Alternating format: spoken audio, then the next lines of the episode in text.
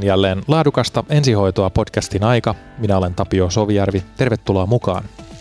Kauden alussa käsiteltiin synnyttävän naisen kohtaamista ja muita synnytystehtävillä huomioitavia asioita. Näin sarjan ensimmäisen kauden lopussa lieneekin luonnollista kohdentaa yhden jakson ajaksi huomio ihmisen elinkaaren toiseen päähän tai ainakin sen uhkaan eli elvytystilanteisiin. Otetaan tänään selvää muun muassa, mitä uutta taannoinen Resuscitation kaksituhattakaksikymmentäkolme-konferenssi Barcelonassa tarjosi elvytykseen liittyvien käytäntöjen ja suositusten osalta, mikä on Double Sequential Defibrillation ja mitä tulisi huomioida hukuksissa olleiden elvytyksen yhteydessä. Pohditaan myös, miksi voisi olla tarkoituksenmukaista, että omaiset seuraavat läheisensä elvytystoimia. Lisäksi tutustutaan Suomen elvytysneuvoston toimintaan ja millä tavoin maallikoiden elvytystaitoja pyritään lisäämään myös Suomessa. Tämän jakson vieraana on kokenut ensihoitolääkäri Piritta Setälä. Hän on työskennellyt Pirkkalan FinnHEMS kolmekymmentä lääkärihelikopterissa sen toiminnan aloittamisesta asti ja toimii myös tukikohdan vastuulääkärinä sekä Pirkanmaan hyvinvointialueen ensihoitopalveluiden apulaisylilääkärinä. Lisäksi Piritta toimii myös Suomen elvytysneuvoston puheenjohtajana. Hänen muutaman vuoden takainen väitöskirja osatutkimuksineen käsitteli niin ikään sairaalan ulkopuolisia elvytystilanteita eri näkökulmista. Ja tutkimustyö jatkuu edelleen.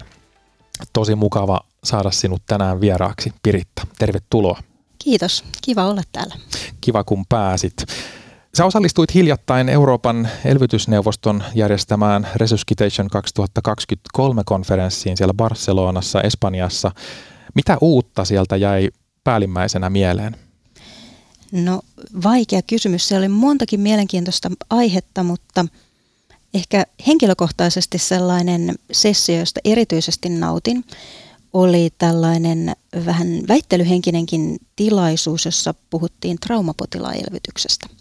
Ja siinä viruskaverin kanssa, kun pohdittiin, että miksi tämä oli nyt erityisen hyvä, niin äh, hänelle siinä kommentoin, että kyseistä aihetta on sivuttu kyllä aiemminkin useammankin kerran, mutta nyt me keskustelemme siitä, että miten tätä potilasta tulisi elvyttää, eikä siitä, että tulisiko häntä ylipäätään elvyttää. Eli hmm. tässä on menty aivan hurjasti eteenpäin, jos ajatellaan, että ehkä se runsas kymmenen vuotta sitten eloton traumapotilas on potilas, jonka kohdalla me nostettiin kädet ylös, mitä nyt tehtävissä. Mm. Mutta nyt nykyäänhän se ei enää ole välttämättä niin, vaan vielä näitäkin potilaita voidaan pelastaa. Tuliko, nousiko siellä joku erityinen asia nimenomaan vammapotilaiden elvytykseen liittyen, mitä pidettiin järkeenkäypänä menetelmänä tai missä on huomattu, että nämä asiat tekemällä niin vammapotilaan elottoman sellaisen, niin ennuste selvästi paranee? No ehkä se keskustelu käytiin enemmänkin siinä, että tunnistetaan vammapotilaan elottomuus ja hoidetaan ne hoidettavissa olevat syyt, eli ne kaksi H, kaksi T ja tämän protokollan tavallaan toteuttaminen siellä, siellä vammapotilaan luona.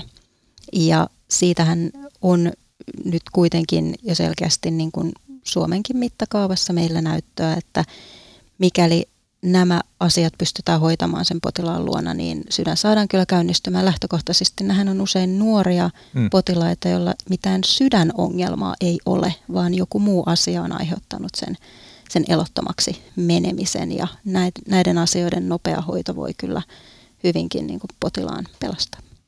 Kuulin tietolähteiltäni tähän Barcelonan konferenssiin liittyen, että jossain tämmöisessä väittelyssä oli myöskin debatoitu siitä, että pitäisikö vammapotilasta painella ensinkään vai riittäisikö tämä hot-muistisääntö eli hypovalemian ja happeutumisen korjaaminen ja tension purku. Muistatko tämmöistä debattia sieltä? Joo, muistan kyllä ja, ja nyt heti vetoan tässä viimeisimmän käypähoitosuosituksen kirjo- kirjoittajaryhmässä olijana ja näiden meidän kaavioiden suomentajana, että siinä vaiheessa kun ruvetaan tavallaan hoitamaan näitä hoidettavissa olevia syitä, niin se A L S-algoritmi, se hoitoelvytysalgoritmihan kulkee siellä rinnalla koko ajan ja nyt se on enemmänkin kiinni siitä, että millaiset resurssit siellä kohteessa on. Hmm.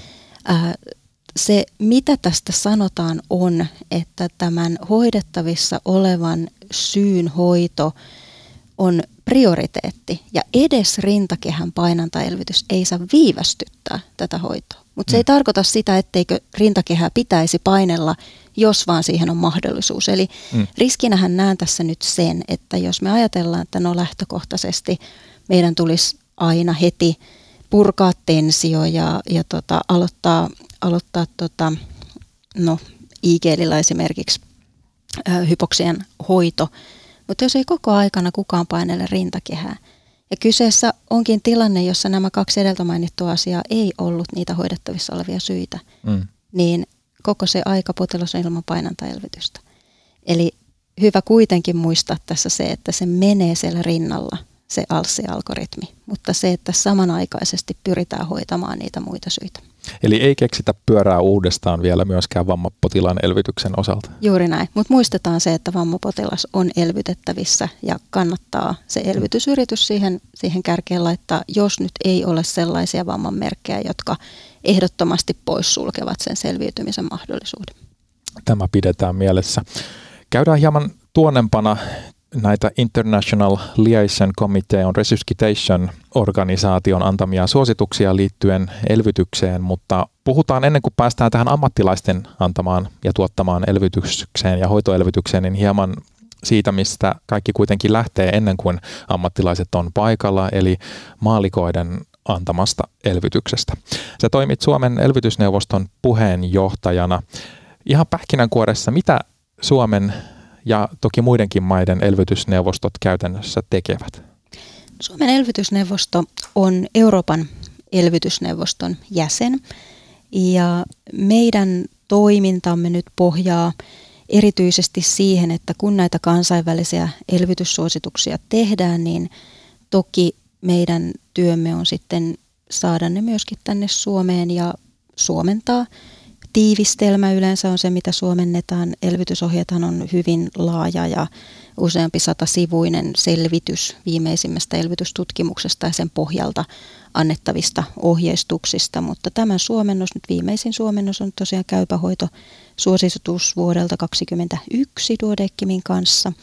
Toki toinen tällainen tärkeä osa-alue on nämä kansainväliset elvytyskurssit, eli Eli sellainen ähm, strukturoitu konseptikurssi, joka ohjaa koko tiimin yhdenmukaiseen elvyttämiseen. Myöskin sitten yhteistyötähän meillä on muiden järjestöjen kanssa, Sydänliiton ja S P R muun muassa.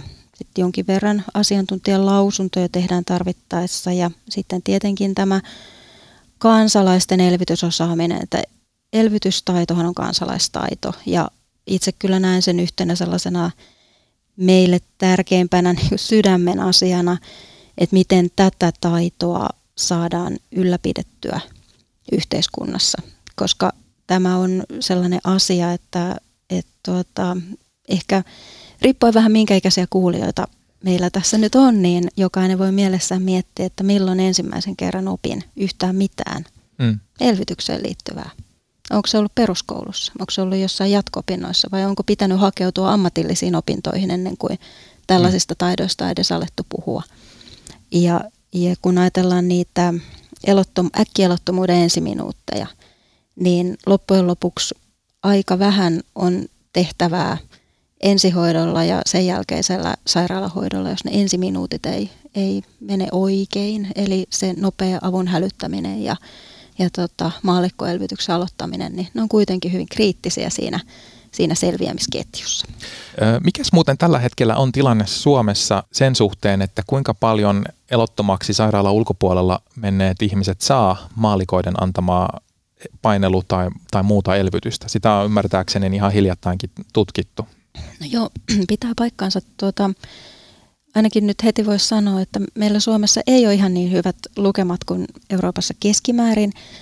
Ää, tässä omassa tutkimustyössäni, ja tämä oli nyt vuoden kaksituhattakolmetoista materiaalia Pirkanmaan alueelta, mutta mun mielestä se varmasti heijastelee kyllä ihan hyvin Suomen lukemia, niin tuolla viisikymmentäneljä prosenttia oli, oli tuota sairaalan ulkopuolista elvytyksestä sellaisia, että siinä, siinä tuota oli maallikkoelvytystä annettu ennen ensihoidon saapumista. Ja nyt tuota, kollegani, joka tässä tekee niin kuin uutta otantaa ja tutkimustulokset on ihan tästä nyt niin kuin edellisen vuoden ja toissa vuoden ajalta, niin ollaan saatu lukemaa parannettua. Nyt se on kuusikymmentäkuusi prosenttia, mm. mutta edelleenkin, jos mietitään, mietitään muita maita, niin emme ole missään seitsemänkymmentä tai sen ylimenevissä prosenttiluvuissa, eli kyllä siinä vielä parantamisen varaa olisi.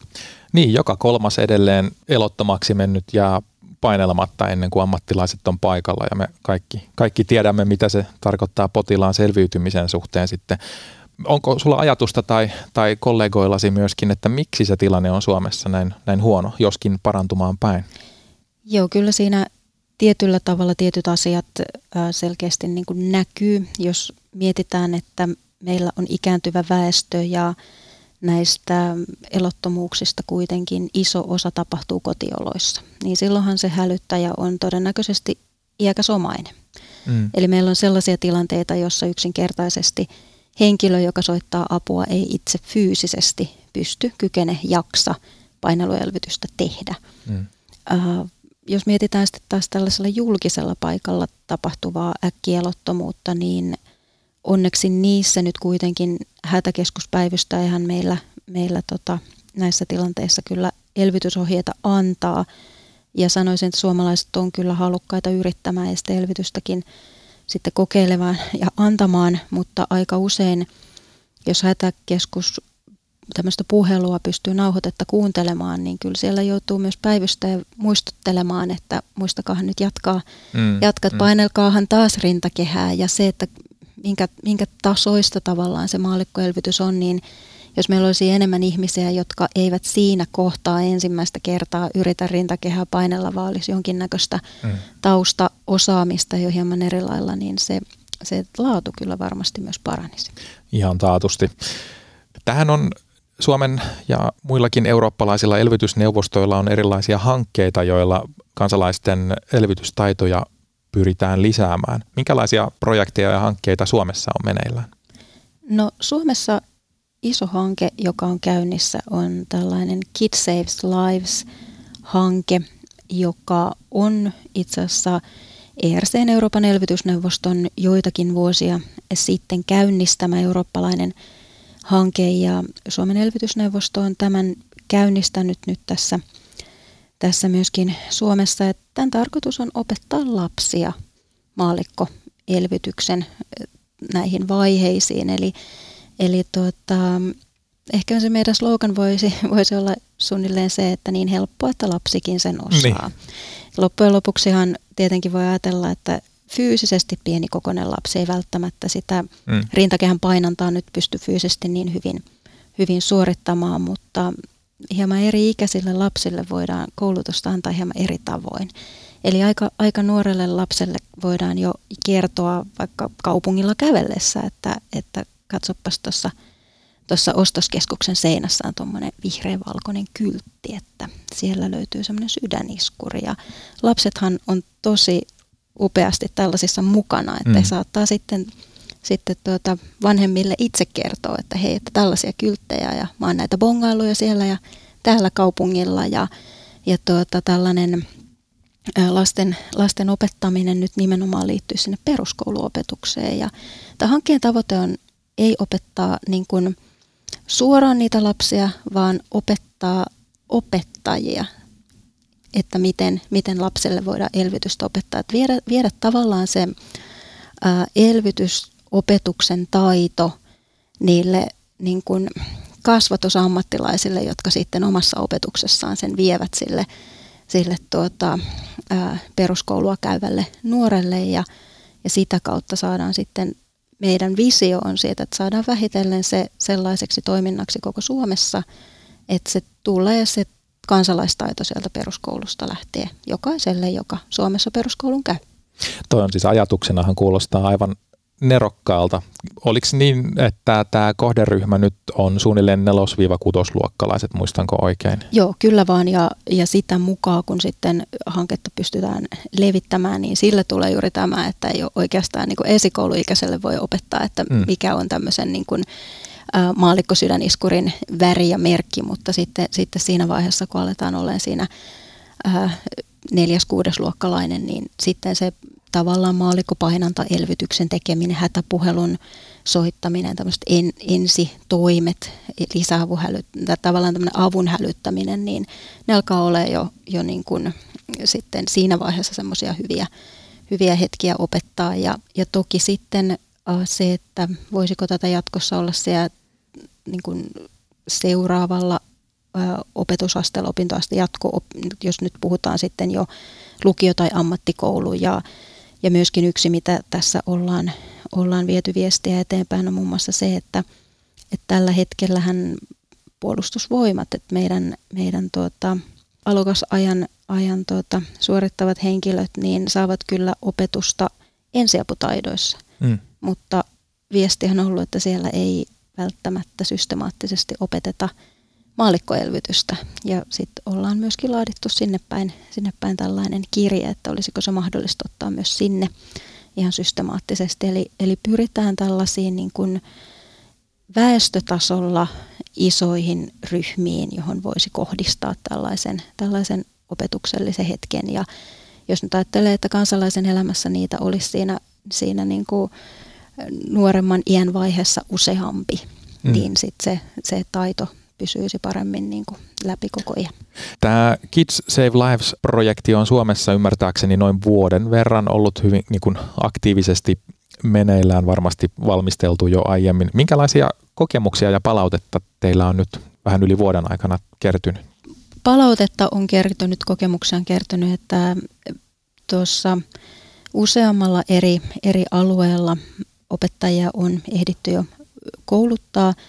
Ja palaute erityisesti tuntuu olevan sellaista, että tätä haluttaisi paljon lisää, että, että tietyllä tavallahan nyt sitten se, se meidän haasteemme on myöskin viedä tämä niin kuin hallitusti, hallitusti läpi ja saada implementoitua niin kuin läpi, läpi Suomen. Ja toki, toki tämä on myös sitten asia, joka meillä on oma työryhmä, jossa, jossa tuota, hankkeen vetäjä on, on kollega Milla Jousi hyvin ansiokkaasti tätä vetänyt ja, ja tota, hänelle tulee paljon, paljon yhteydenottoja ja, ja tota, yhdessä sitten, sitten mietitään ja suunnitellaan, että miten, miten tämän kanssa niin kuin toimitaan. Ja erityisesti se, että, että valtion kannalta ajatellen, niin, niin erityisesti hän opetusministeriö on myös tässä semmoisessa ää, avain, avainasemassa myöskin niin kuin tunnistamaan se, että tällainen tarve on.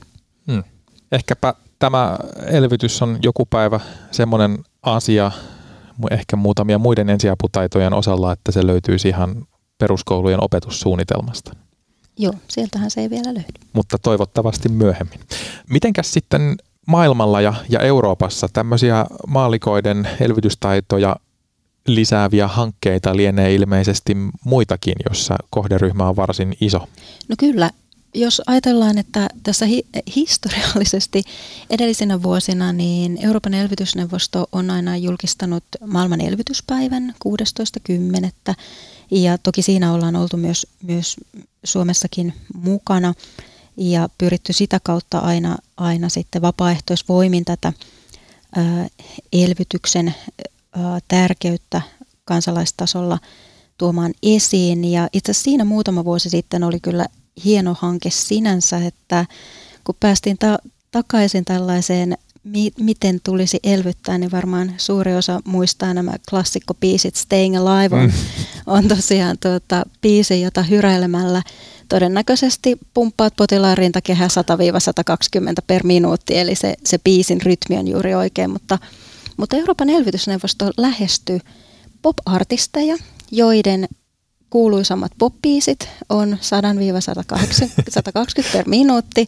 ja tota, kyseli, että hei, että, että ootteko tietoisia, että, että teidän biisit on, on niin kuin samassa rytmissä ja aika moni artisti innostui tästä, rupesi puffaamaan itse näitä, eli silloinhan meillä oli some täynnä erilaisia julkaisuja ihan ympäri Eurooppaa eri artisteilta, että hei, että tiesitkö, että myös niin kuin tämä biisi, että tätäkin biisiä hyräilemällä. Suomessa muistan, että Anna Abreu oli se henkilö, joka myös okay. tarttui silloin tähän, että, että hei, että, että en tiennyt, tiennyt vielä ennen, mutta tämähän on ihan loistava tapa saada niin kuin nuoriso ja oh. niin kuin aika iso väestönosa innostuun, innostuu ja miettii, että okei, että toi on nyt sitten se rytmi, että jos joutuisin tilanteeseen, niin tämä on se rytmi, millä pumppaa rintakehää. Siis toihan Et... kuulostaa aivan niin, niin pikkujouluissa keksityltä idealta, mutta siis nerokasta. Kyllä, joo, ja se, että jos joku nyt vielä edelleen sitä, sitä tota Stenglaivia hyräilee, niin voi päivittää biisi niin. sitten niin kuin kaksikymmentäluvulle. Tässä joskus, kun jotain elvytyskoulutuksia kanssa tullut vedettyä, niin Spotifyssahan löytyy useampi tämmöinen C P R-playlist. Kyllä. Se, kaikki joo. kappaleet on, sama, on tässä rytmissä. Samaa niin kuin rytmiä, kyllä. Mutta nyt sitten seuraava iso hanke, minkä E R C itse asiassa nyt isommin julkisti täällä tota Barcelonan kokouksessa, niin pohjaa nyt, nyt varmastikin äh, aiempiin tapahtumiin jalkapallokentällä. Eli me hyvin muistetaan Suomi-Tanska Tanska-ottelu ja siellä aika dramaattiset, dramaattiset hetket ja, ja tota, ainakin itselläni on jäänyt mieleen, kuinka Suomen lippu suojaa, mm. suojaa siinä vaiheessa ympäristöä, kun tanskalaista pelaajaa elvytetään kentällä. Ja tota, tämä poiki itse asiassa pitkät keskustelut ähm, Euroopan elvytysneuvoston ja, ja UEFAn välillä.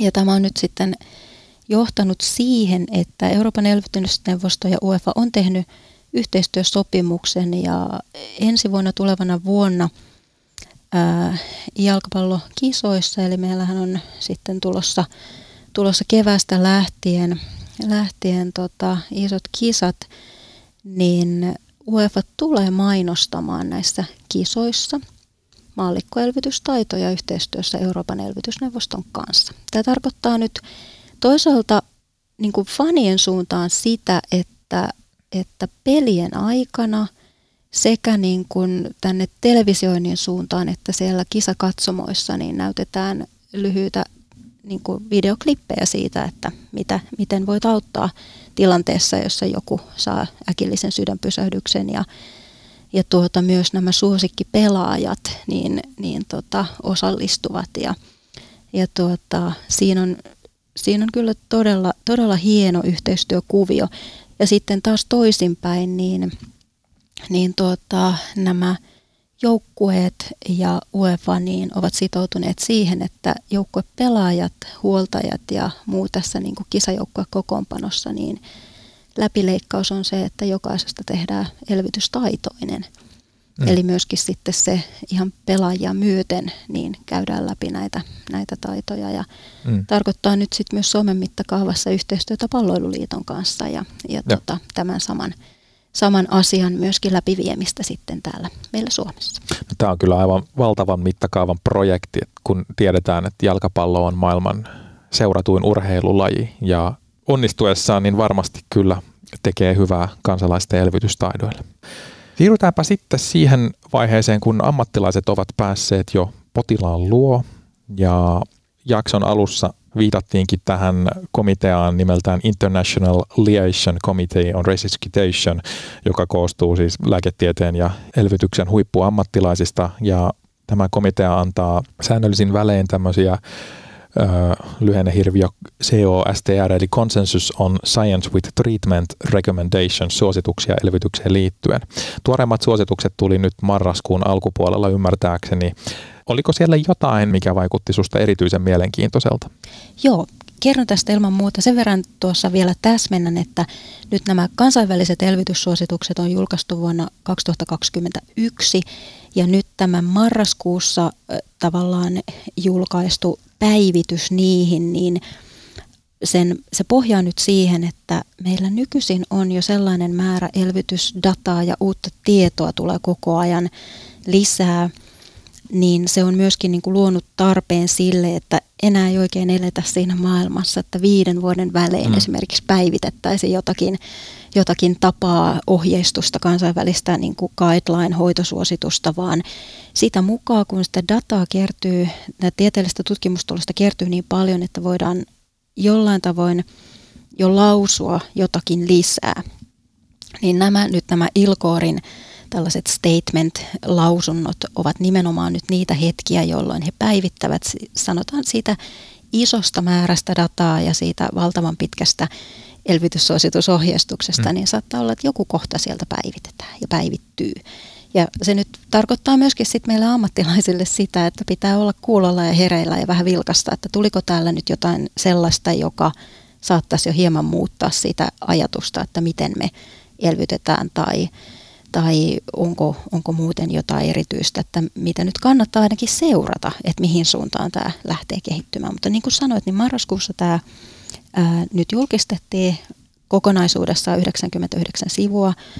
Eli, eli pitkä, pitkä tuota, julkistus, toki ihan kaikki sivut eivät ole itse asiaa, että kyllähän siellä aina referensseihin mm-hmm. menee, menee varmaan se viimeinen, viimeinen viisitoista sivua.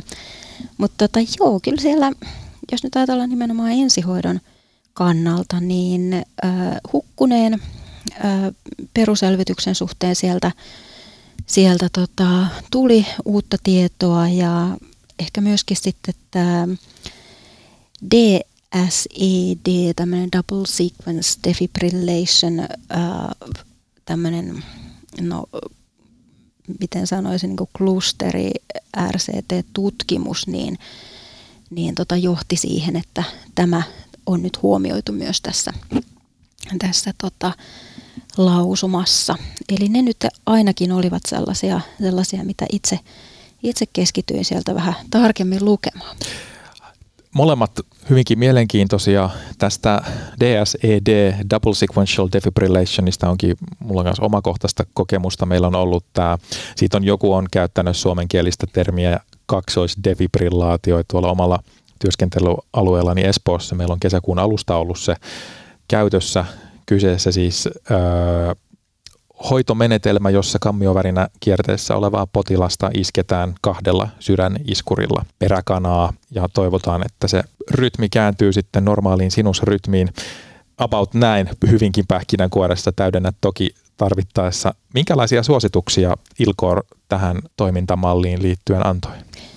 Joo, nyt ensinnäkin kun tätä, tätä luin, niin, niin sen verran oli vaikuttava tutkimus. Ajatellaan, että siinä oli kaksisataakuusikymmentäyksi potilasta siinä tutkimuksessa, eli, eli to, ja yksi ainoa tutkimus, eli ja. yksi ainoa R C T, mutta kuitenkin sen verran hyvä, hyvälaatuinen kokonaisuus ja mielenkiintoisia tuloksia, että se päätyy jo, jo heti sitten tässä kohtaa, tässä kohtaa tuota, ihan kunnolla lausuttua tänne huomion kohteeksi.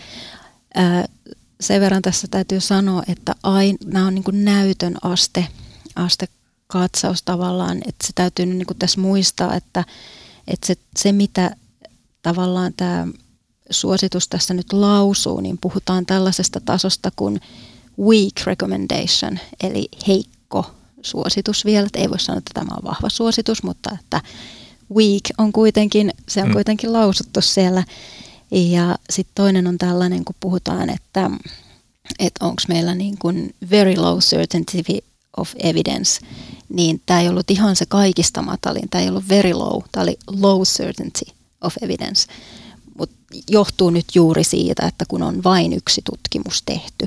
Mm. Ja silloin kun on tehty yksi tutkimus, josta saadaan lupaavia tuloksia, niin silloin on hyvä muistaa, että okei, näyttää hyvältä, mutta tässä oli nyt tietynlainen populaatio, tietynlaisessa ympäristössä tehty tutkimus, jossa on tietynlainen järjestelmä, joka on tuottanut nyt tämän, tämän kyseisen niin kuin toiminnan. Ja silloin täytyy aina muistaa näissä tutkimuksissa, että se ei välttämättä ole kopioitavissa yhtä hyvin hoitotuloksiin johonkin toiseen ympäristöön. Eli, eli jos on erilainen väestö tai erila- joku tietty muutos siinä, että miten esimerkiksi suoritetaan tätä, tätä niin saattaakin muuttaa sitten sen, että että saadaanko yhtä lupaavia tuloksia. Ja siitä nyt johtuu ehkä se, että miksi tämä weak recommendation, very low certainty of evidence, niin tämä nyt tähän vain, vain pohjaksi.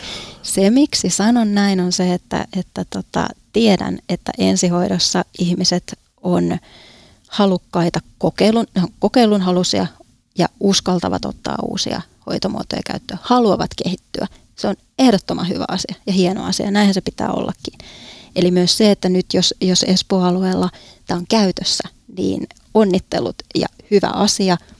Muistakaa, että teillä on iso vastuu raportoida siitä, että, miten te, että millaisia tuloksia tämä alkaa tuottaa.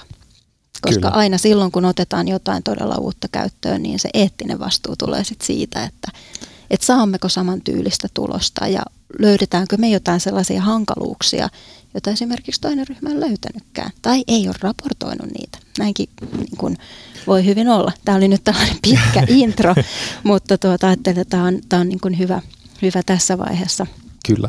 Ja totta puhut, ja nimenomaan se onkin kyse on siis tutkimuksesta, mistä jokainen potilas ja siihen liittyvä data ja kysymyspatteristo tilastoidaan, ja mun ymmärtääkseni tämä on siis FinnHEMS yksi nolla lähtöisin, että nyt vaan meillä Espoossa ehkäpä mainitsemistasi syistä niin, niin päätyi meille nyt käyttöön. Omalla kohdalla N-luku on toistaiseksi yhden käden sormilla laskettavissa, niin en, en uskalla vielä ottaa näin niin kuin mututuntumallakaan kantaa. Joo, ja mä kyllä siis ilo, ilolla niin kuin tästä, kun kuulin ensimmäisen kerran, että, että hyvä näin. Ja, ja näinhän se on, että vaikka meillä olisi kuinka laajoja monikeskustutkimuksia, niin viime kädessä se, että, että toimiiko se juuri sinun alueellasi, niin se on kyllä ihan hyvä miettiä, että, että tuota, katsotaan ja tutkitaan ja, ja sittenhän se vielä kertoo sen viimeisen sanan, että miten sitten, sitten niin kuin asia toimii. Mm. Sehän on ihan totta, että nyt tällaisessa tilanteessa, tosiaan niin kuin sanoitkin jo, niin, niin kyseessähän on, on äh, värinäkierrepotilas, joka edelleen, se värinä jatkuu kolmannen iskun jälkeen. Ja tällainen äh, niin kuin kaksoisdefibrillaatio, mun mielestä se on hyvä, hyvä termi, ihan hyvä, hyvä suomennos. Täytyy sit, niin kuin, tätä täytyy miettiä, että miten tätä ruvetaan kutsumaan, koska eihän tämä on vielä vakiintunut ja. termistä nimenomaan.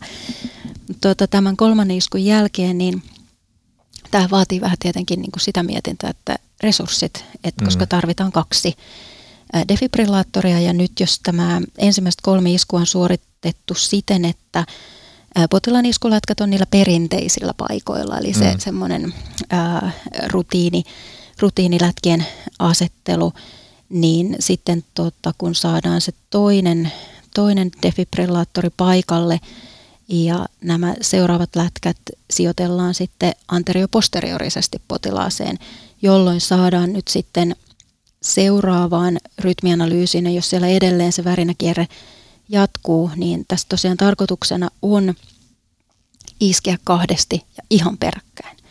Eli tässähän nyt tuota, tämä on täysin eri asia, kun esimerkiksi tehtäisiin vaan sillä yhdellä defibrillaattorilla kaksi peräkkäistä iskua. Eli tässä pyritään aivan minimaalisella viiveellä tuottamaan kaksi hyvin nopeasti, nopeasti niin kuin perättäin tapahtuvaa iskua. Ja nyt en toki tiedä, mikä sitten tarkka protokolla on, mutta tämä Ää, suositus nyt lausuu tässä, että tosiaan laitteiden käyttäjän pitää olla yksi ja sama henkilö. Eli hän Joo. tuottaa ne kaksi peräkkäistä iskua siinä. Tässä on todettu, että ilmeisestikään niin kuin laitevaurioita ei ole raportoitu nyt tässä kyseisessä tutkimuksessa. Mm. Ja, ja tällä tavalla peräkkäin annettuna, niin, niin niitä ei, ei sieltä pitäisi tulla.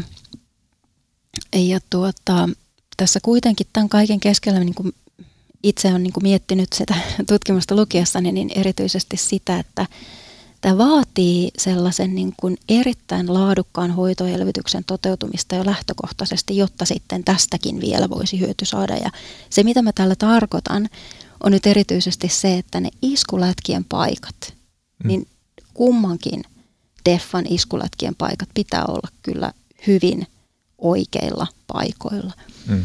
Ja, ja tota, sehän olisi myös aika mielenkiintoinen tutkimuskysymys, että, että tota, missä ne kiireessä ensimmäisen henkilön astamat iskulätkät on, että onko ne oikeasti niin, että se sydänlihas oikeasti jää niiden kahden lätkän väliin, niin kuin me ajatellaan sen jäävän ja halutaan sen jäävän. Koska tässä Kyllä. nyt esimerkiksi ajatellen, että, että tämä äh, tutkimushan nyt ei esimerkiksi pysty vastaamaan siihen kysymykseen, että jos jo lähtökohtaisesti oltaisikin asetettu ne lätkät suoraan siihen anterioposterioriseen asemaan, joltaisiko me saatu yhtä hyvä tulos? Hyvä pointti. Mulle ei äkkiseltään tuu, sulla ehkä tuleekin mieleen, että onko tehty tutkimuksia, missä on vertailtu anterolateraalinen versus anteroposteriorinen sijoittelu, että tietysti samalla potilaalla alkaa täysmahdottomuus verrata, kun joo, siis täh- kertoja on, on vain juuri, yksi. Joo, joo, tämähän on juuri nyt niin kuin herkullinen tutkimusasetelma. Ajatellen, niin. että, että aina kun mm. näitä uusia havaintoja I L C O R esittää, niin hän myöskin aina, aina kertoo, että mikä on nyt sitten se knowledge gap, mitä me mm. emme vielä tiedä. Ja nyt se, mitä he ilmoittaa, että se, mitä me emme vielä tiedä, on se, että kumpi on loppujen lopuksi parempi. Tämä niin kuin, äh, iskulätköjen paikan vaihtaminen vai tämä kaksoisdefibrillaatio. Niin. Eli myöskin tämähän on, tämähän on sellainen tutkimusasetelma, mitä ei ole vielä tehty. Toivottavasti pian tehdään. Seuraava lause ei sitten edusta työnantajani eikä tämän suomalaisen tutkimusprosessin kantaa, ainoastaan omaa henkilökohtaista pohdintaa, jotta tämmöinen, jos nyt käytetään sitä suomenosta kaksoisdefibrillaatio, jotta se voi toimia, niin on huomannut, että se vaatii ensinnäkin elvytystiimiltä tämmöistä riittävän hyvää niin kuin C R M-osaamista ja suunnittelua. Ylipäänsä, että se elvytys pyörii jo muutenkin rutiinisti keikoilla riittävän hyvin ja että se on selkeästi sovittu, että mikä yksikkö tekee omalla alueella. Se toimii sillä lailla, että, että kenttäjohtoyksikkö tyypillisesti tavoitetaan potilas suunnilleen keskimäärin siinä niin kuin toisen, ehkä kolmannen iskun kohdalla. Eli just silloin, että jos se sitten kolmannellakaan ei käänny, niin sitten se kenttäjohtoyksikön laite tuodaan ja, ja tietty henkilö siitä yksiköstä sitten ottaa huolehtiakseen tämän, että laittaa ne lätkät paikalleen ja siinä on, on laminoitu hyvin selkeä muistikortti. Heti ensimmäinen asia on se, että, että hoitoelvytyksen niin kuin normaalit toiminnot pitää pyöriä riittävällä tasolla, eli A B-akseli kunnossa ja kaikki ja lääkehoito niin kuin itse taaskaan ei keksitä pyörää uudestaan ja jos ne ovat toiminnassa ja, ja tota, potilas täyttää ne tietyt kriteerit, niin sitten siinä yhteydessä, kun asennetaan tota, paineluelvytyslaitteen taustalevy, niin samalla lätkästään sitten ne A P-lätkät. Ja sitten just se yksi henkilö sitten käyttää sitä konetta. Kun meillähän, nyt taas puhun vaan omasta alueesta, mutta kun on myöskin tämä kammioverinäkierrepotilaille jo aiemmin ollut käytössä protokollaa elvyttäen kuljettamisesta, ja sehän vaatii just sen paineluelvytyslaitteen, niin tämä on nyt tavallaan tuotu siihen vaan sitten ikään kuin kylkiäisiksi. Mutta. Kyllä, juuri näin. Ja tämä on, tämä on juuri se niin kuin kaikista tärkein osuus tässä, että jos halutaan löytää jokin ero niin kuin eri hoitomuotojen välillä, niin se pohjalaadun pitää olla hyvä. Mm. Ja, ja tavallaan jos ajatellaan, että, että tämähän on ollut lupaava tutkimustulos, tässähän on ollut niin kuin selkeästi parempi selviytyminen niillä potilailla, jotka on saanut tämän niin kuin tupla, tupla iskun, mm.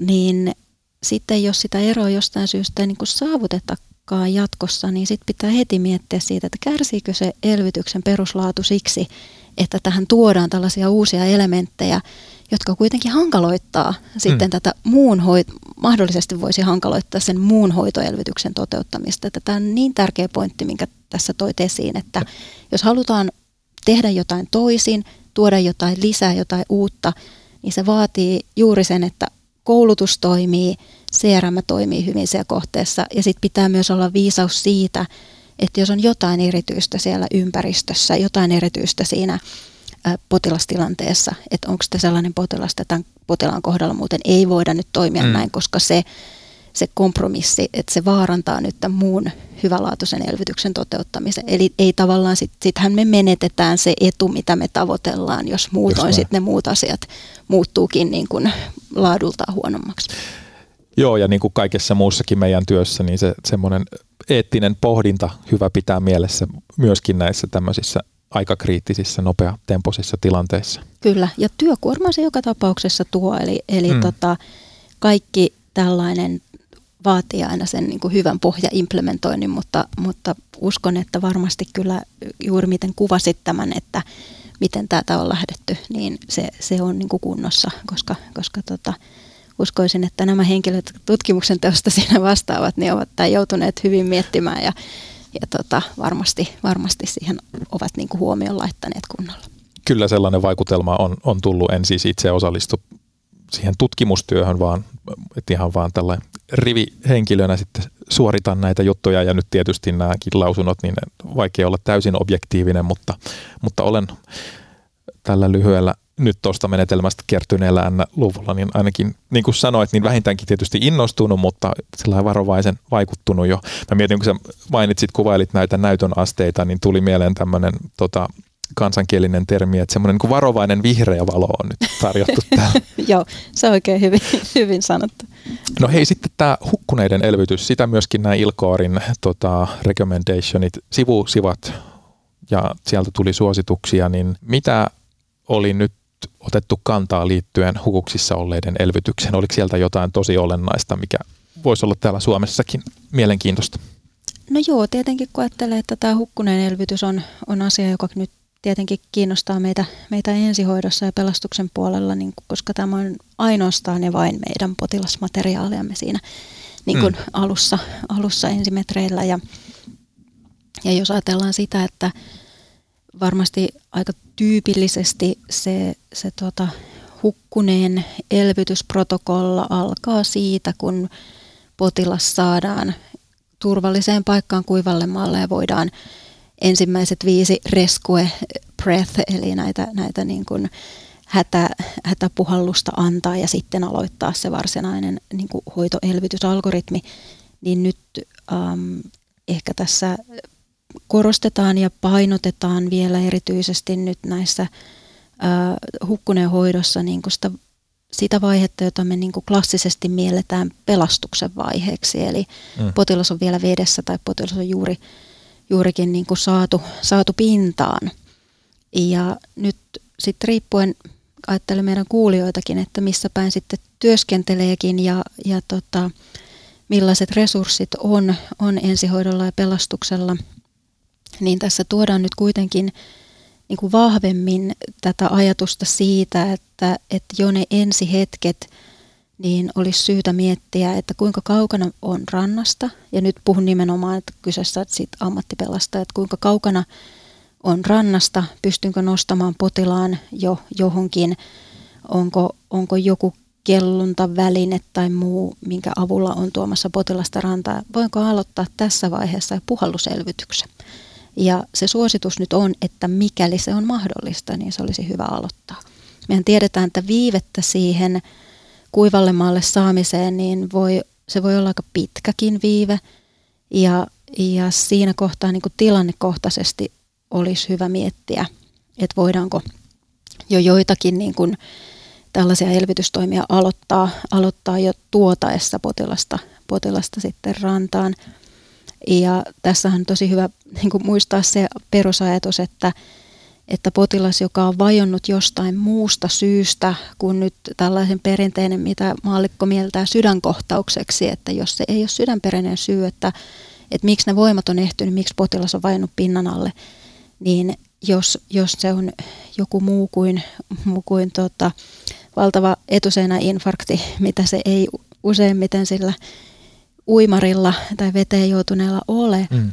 niin sydän saattaa hyvinkin vielä lyödä, se voi hyvinkin olla vielä käynnissä, jos nopeasti ollaan pinnan alta saamassa ihmistä ylös, tai se niin kuin äkki elottomuus sitten jo, että sydän ei enää lyö, niin siellä ei kuitenkaan jälleen kerran välttämättä ole niin sairas sydän. Ja tällöin se puhalluselvytys, eli se, se hypoksia tai se asfyksia, mikä on tästä niin kuin pinnan alle joutumisesta niin kuin johtunut, niin että sen tavallaan se jälleen kerran syynmukainen hoito on nyt tässä se avaintermi ja avainsana. Lähinnä kehotan nyt ihmisiä miettimään, että, että miten niin kuin omalla alueella ohjeistus menee ja pitäisikö tätä vähän pohdiskella yhdessä pelastuksen kanssa, että, että onko meillä millaisia mahdollisuuksia jo niin kuin aikaisemmin aloittaa, jos tilanne olisi sellainen. Mm. Nyt mä jotenkin sieluni silmin jo näen, kun talvi on, on suureen osaan Suomeen tullut. Tällä hetkellä just täällä Helsingissä, kun katsoo ikkunasta, niin ei tällä hetkellä, mutta, mutta pian varmaankin, niin järvet on jo monin paikoin jäässä, että voisiko ajatella sitä logistiikkaa ja prosessia, että voiko jotain toimia esimerkiksi jo tehdä, jos nyt on jäältä läpi joku hukkunut ja kun se saadaan ylös, niin siinä jo hansalaudalla tai mikä se laite onkaan, niin kun häntä kiskotaan sinne rannan suuntaan, missä muu miehistö odottaa, että että jo sinä aikana ventiloida tai, tai painella tai molempia. Niin ilmeisesti tämmöisiin suuntiin se suositus No, no kyllä, kannustaa. Joo. Sitten tietenkin, jos nyt puhutaan tästä niin kuin kylmimmästä ajasta, niin silloin se meidän suurin vihollinen on kuitenkin sitten se hypotermia. Ja mm. tämähän on nyt tämä viheliäinen juttu. Eli, eli itse kun luin tätä hukkuneen elvytyksen uudempia ohjeita, niin kyllähän ne varmasti kantaa enemmän niiltä sellaisilta isoilta uimarannoilta, jossa on uimavalvojat ja nämä niin kuin lisensioidut lifeguardit. Ja tavallaan se, että jos he lähtee pelastamaan ihmistä sieltä, sieltä alkosta, niin heillähän on siinä usein niin kuin kellunta mm. jonkinnäköinen väline mukana, joka kelluttaa, johon sen potilaan saa.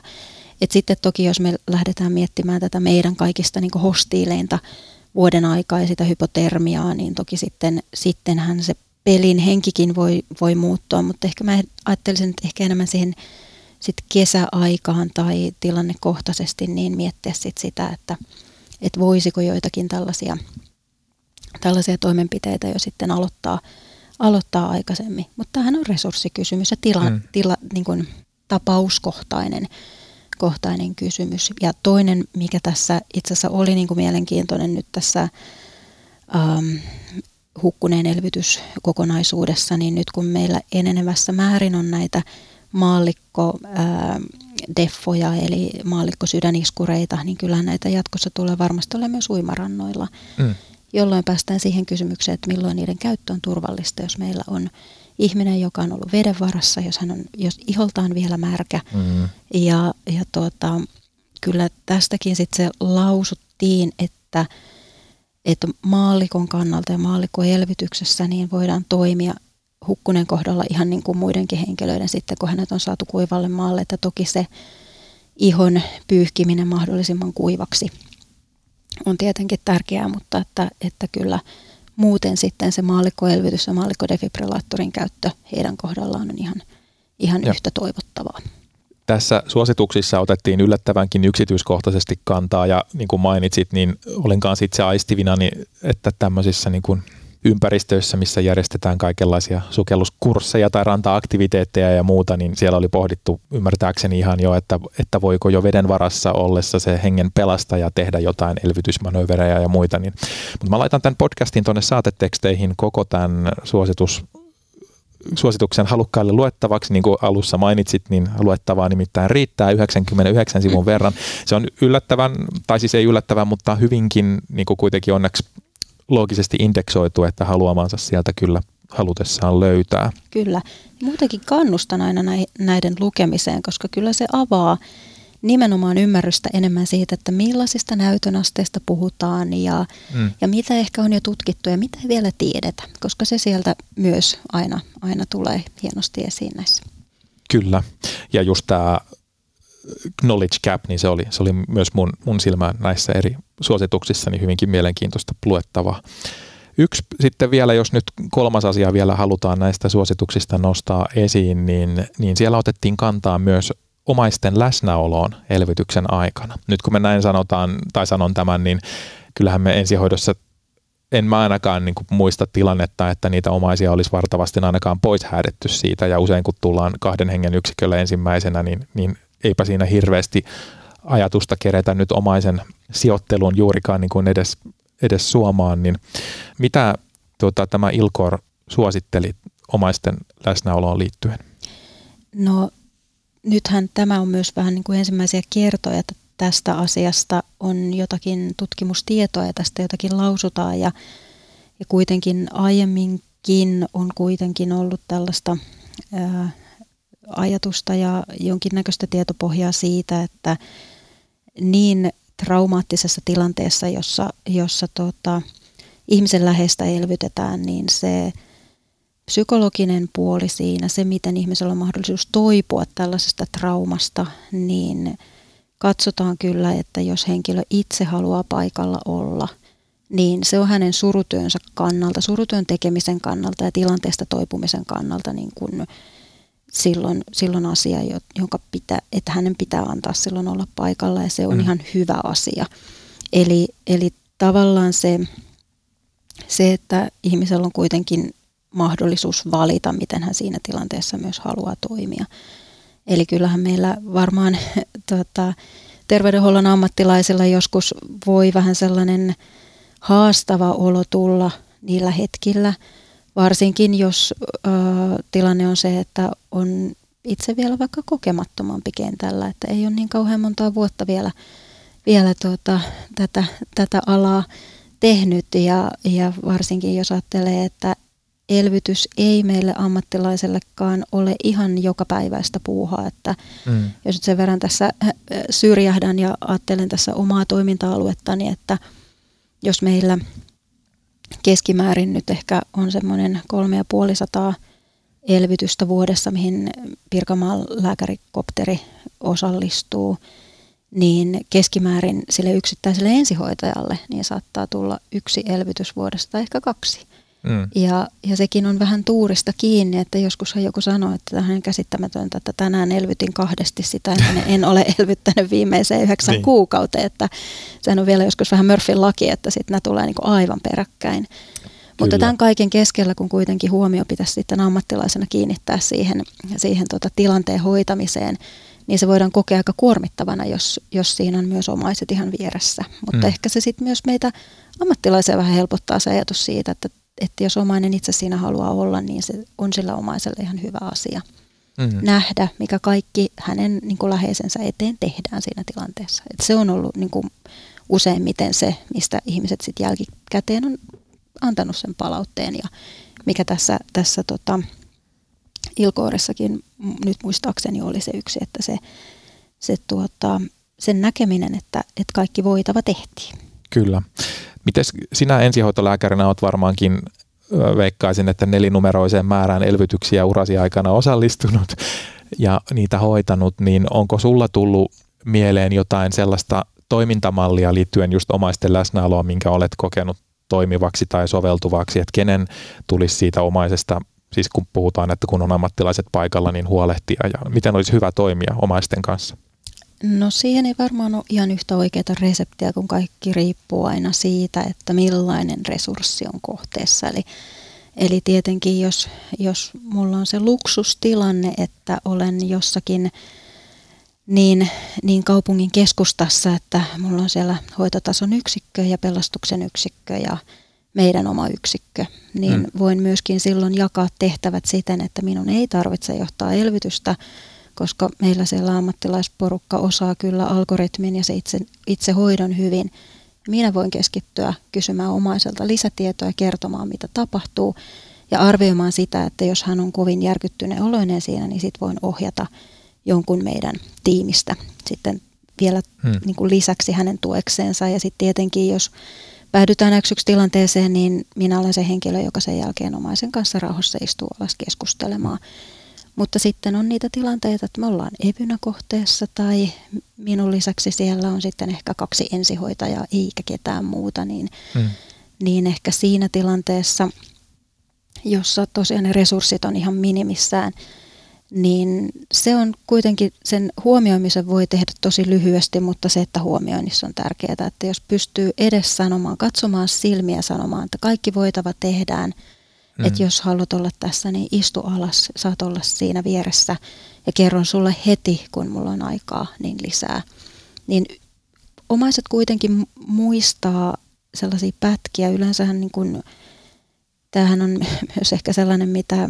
Ja mitä psykologitkin sanoo, että ihmisethän saattaa muistaa vain osia, mutta jotkut asiat, jotka jää mieleen, niin se, että, että pyrkii niin kuin sen katsekontaktin luomaan ja puhumaan selkeästi. Ja samahan tässä on myöskin, että jos huonosti käy, niin se, että ihminenhän tarvitsee sen tiedon heti, että mitä tapahtui. Että, mm. että se, se, sen niin kuin suruviestin kertominen myöskin, jos oma, vaikka omainen näkisi, että nyt lopetettiin mm. toimet, niin silti on hyvin tärkeää, että niinku tulla luo, katsoa silmiin, pahoitella ja kertoa, että hän on kuollut. Siis sen, sen sanominen ääneen on hirvittävän tärkeää, mm.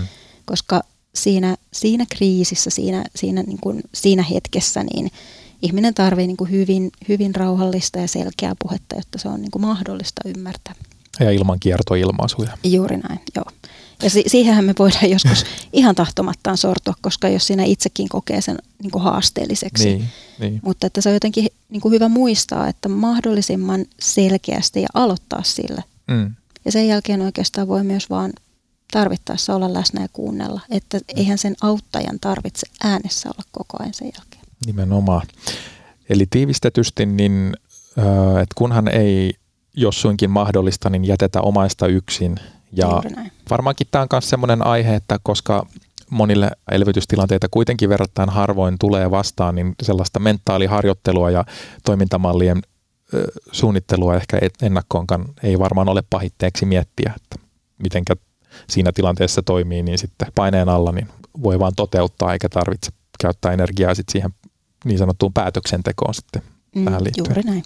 Nyt mä huomaan, että tästä elvytysaiheesta riittäisi useampaankin jaksoon puhuttavaa ja moni aihe jää tälläkin kertaa välistä. Ehkäpä harkitaan joskus jatko-osaa, tuota, mutta tähän loppuun vielä sulla nyt kokeneena ensihoitolääkärinä, asioita paljon tutkineena ja elvytysneuvoston tuota, puheenjohtajana, niin jos sä haluaisit lähettää nyt meidän kuulijoille, eli ensi- ja akuuttihoidon ammattilaisille, niin töihin vietäväksi nämä klassiset esimerkiksi kolme vinkkiä, kun, kun päädytään elvytystehtävään tai kohdataan elottomia potilaita, niin tämmöinen helppo kysymys, että mitä haluaisit heille kertoa?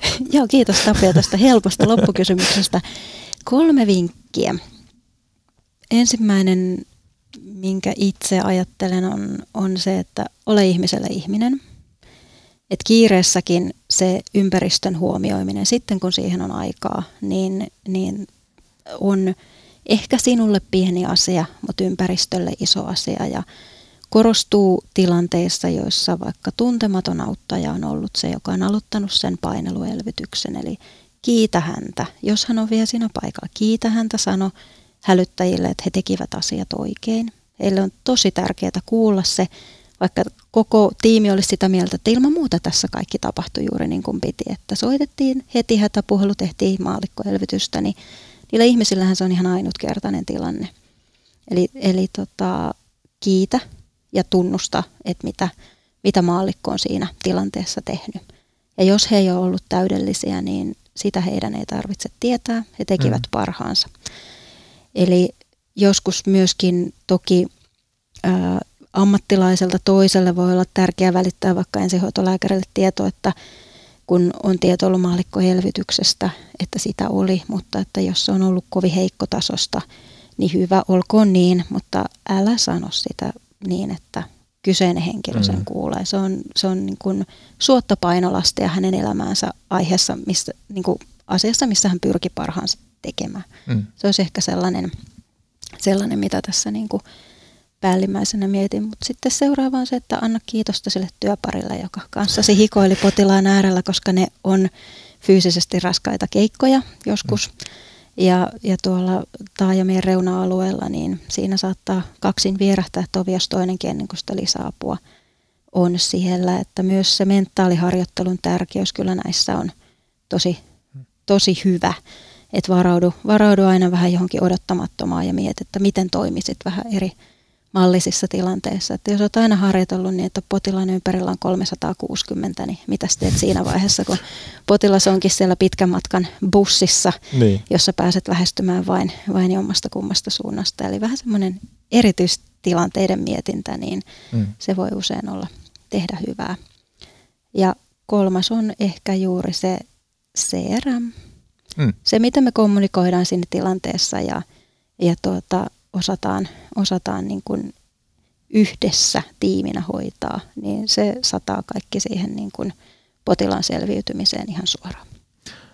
Äärimmäisen tärkeitä ajatuksia. Näihin on kyllä erinomaisen hyvä päättää niin tämä jakso kuin samalla myöskin tämä ensimmäinen kausi tätä Laadukasta ensihoitoa podcastia. Iso kiitos Piritta, kun sain taas jutella kanssasi. Hei, kiitos Tapio. Tämä oli tosi hauskaa. Kiva kuulla. Kuulijoille myös suuri kiitos niin tästä jaksosta kuin myös tästä ensimmäisestä kymmenen jakson kaudesta. Teitä on ollut aivan älyttömän paljon. Se on ilo ollut huomata, että tämä aihepiiri kiinnostaa ja jatkoa varmasti seuraa. Sillä välin saa käydä tuolla paramedic piste fi nettisivuilla ja Instagram-tilillä kommentoimassa. Kaikenlainen palaute aina kelpaa, myös ehdotukset tulevista aiheista. Tässä jaksossa käsiteltyihin teemoihin liittyen linkkejä löytyy jaksoon liittyen nettisivuilta ja Instagram-postauksen yhteydestä. Ensi kertaan ja kiitoksia.